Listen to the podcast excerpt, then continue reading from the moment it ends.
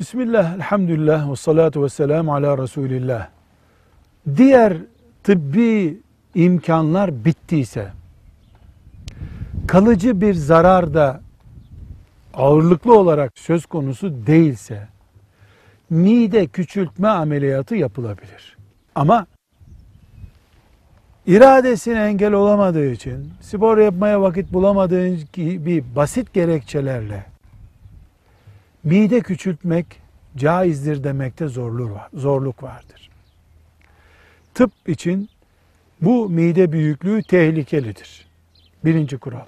İkinci kural, tıbbın başka alternatifi kalmadı. Üçüncü kural, ölümcül kalıcı bir zarar görmeyeceksin. Bu ameliyat caizdir. Mide küçültme ameliyatı. Velhamdülillahi Rabbil Alemin.